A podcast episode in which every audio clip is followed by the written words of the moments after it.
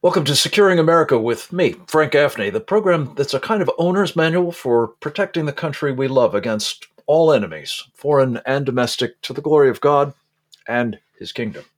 The dangers associated with the Russian invasion of Ukraine continue to escalate. Reports of the torture and murder of large numbers of civilians in Bucha and elsewhere are increasing demands for Western intervention. They may also be increasing the risks that Vladimir Putin will decide to use tactical nuclear weapons to bring the conflict to a prompt end on his terms. Our first guest is a man who has studied these issues closely. He is a senior fellow at the Hudson Institute. His name is Peter Huessy. He's an expert on nuclear deterrence matters, arms control, and related topics. He has since 1983 been a convener of an unbelievable large number of events, breakfasts, lunches, dinners, um, and nuclear weapons symposia. Um, some 22, I believe, over the years. And he has also really, I think, helped shape an awful lot of people's thinking about these topics. And it's very good to have him with us. Peter Huessy, welcome back to Securing America. Let me start by asking you a bit about the context here, Peter. Um, Putin is a man who has taken, I would argue, very seriously the idea of nuclear warfighting. We've told ourselves for a long time that um, you know it cannot be fought, it cannot be won. These nuclear conflicts. Uh, he doesn't seem to believe that. You participated in an important webinar that our Committee on the Present Danger China convened guess about two weeks ago now, in which we explored that. Talk a little bit about some of the most important takeaways from that, which again people can see for themselves at presentdangerchina.org. Well, the issue is it used to be thought that if there was a conventional conflict with Russia, it might escalate to the nuclear level, but that both sides would have an interest in not going there because then you would go to what we considered Armageddon, which is everybody dies. It's mutual suicide. We called it mutual assured destruction, but technically, starting in the Kennedy administration, we tried to move away from that to more flexible capabilities. And Putin has, in 1999, took it one step further. He said, I'll threaten nuclear weapons right up front before conventional conflict to tell you, the United States, and your allies, back down don't come to the defense of your friends. And so, as Sun Tzu says, the, the acme of national strategy is to win without war. So you just walk in and take over.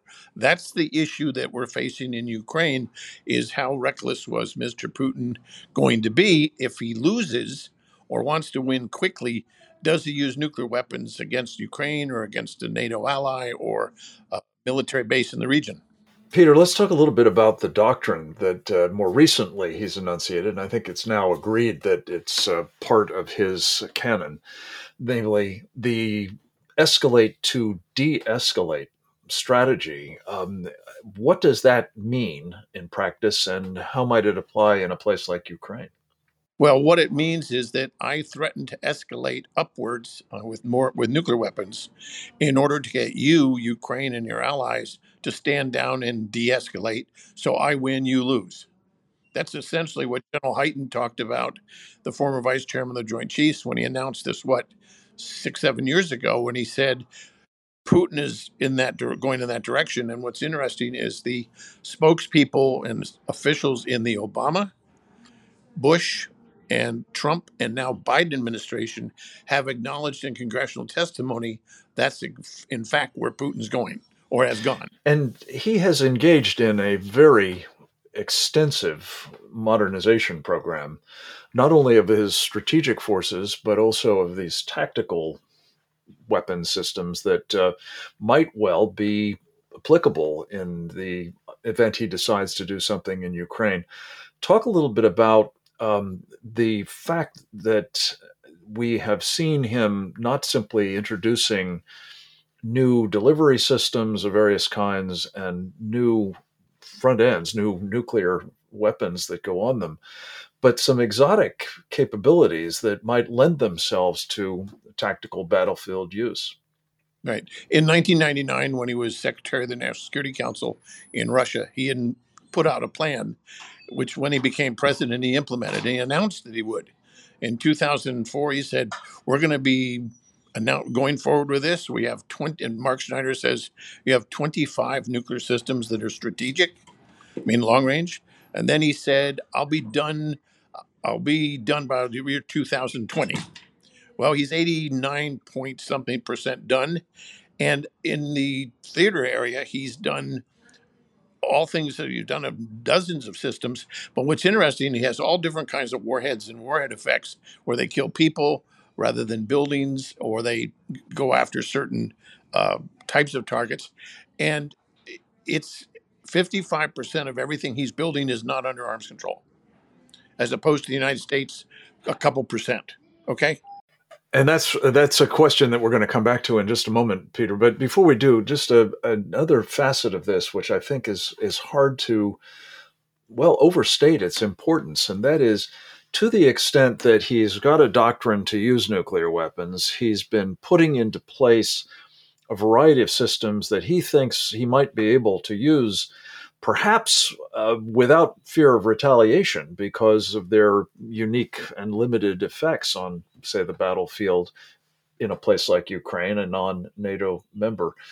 But, Peter, um, talk a little bit about the kinds of exercises that Putin has personally presided over for most of his time as the top dog in the Kremlin and what that suggests again about the degree to which uh, there may be an actual readiness to, well, engage in what we long called the unthinkable.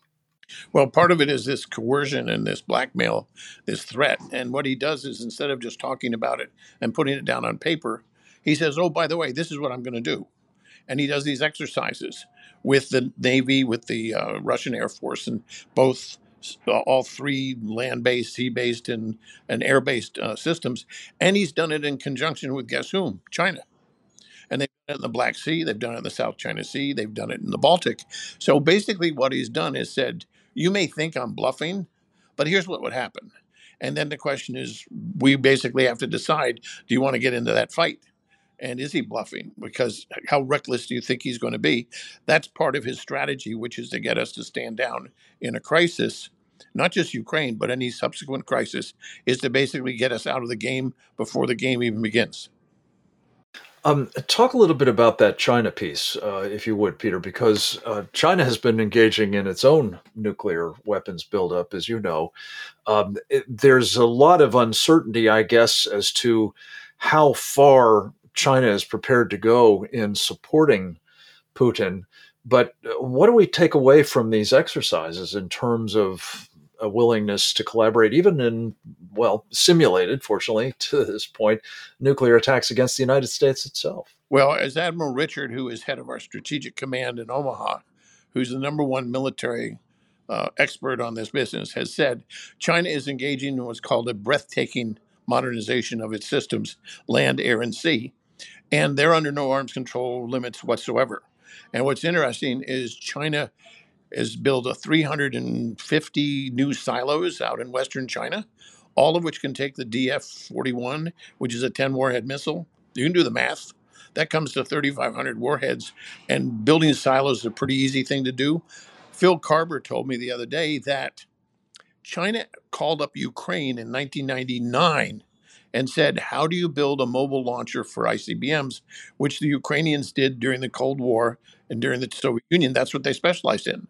And so China was planning this in 1999. Peter, I have to ask you to hold this thought. We're going to come right back with more with Peter Huessy of the Hudson Institute, talking about nuclear war fighting and the extent to which we may be looking at that prospect, uh, perhaps from Russia, perhaps with some help from its Chinese friends. Much more to say about all of this, and we'll do so in particular about what we need to do in response right after this.